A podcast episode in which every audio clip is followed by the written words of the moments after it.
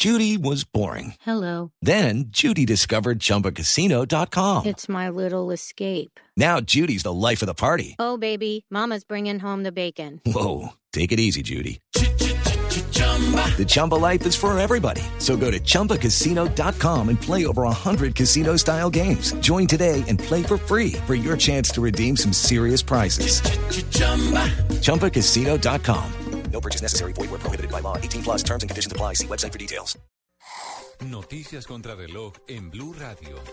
A esta hora hay disturbios universitarios en Bogotá. Daniela Morales. Eduardo, buenas tardes. Efectivamente, a esta hora estudiantes, policía y SMAT se enfrentan en la Universidad Pedagógica. Eh, nuevamente, a esta hora se presentan disturbios. Se encuentra cerrada la 72 con 11. Hay alto flujo vehicular y la Policía de Tránsito intenta aplicar las medidas respectivas. Daniela Morales, Blue Radio. 231, en medio de un debate de control político contra el ministro de Agricultura Rubén Darío Lizarralde, el funcionario aseguró que no tiene nada de qué arrepentirse. Así le respondió a las denuncias del senador Jorge Enrique Robledo, quien aseguró que Indupalma, que es la empresa de donde viene el ministro, depende de recursos del Estado y obliga a los campesinos a hipotecarse para respaldar las deudas de esta compañía.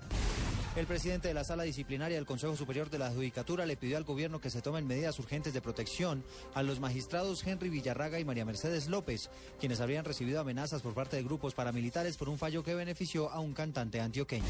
El presidente del Congreso, Juan Fernando Cristo, dijo que entre hoy y mañana quedará aprobado en el Senado el referendo de la paz que está proponiendo el gobierno con el fin de refrendar los acuerdos con la guerrilla en La Habana. Cristo le pidió a los partidos políticos que no se presenten impedimentos con relación a este tema. Y en noticias internacionales, por lo menos 16 policías fallecieron en medio de una cadena de atentados en Bagdad, en Irak, según dijeron fuentes oficiales. Ampliación de estas y otras noticias en blurradio.com. Quédense con Blog Deportivo.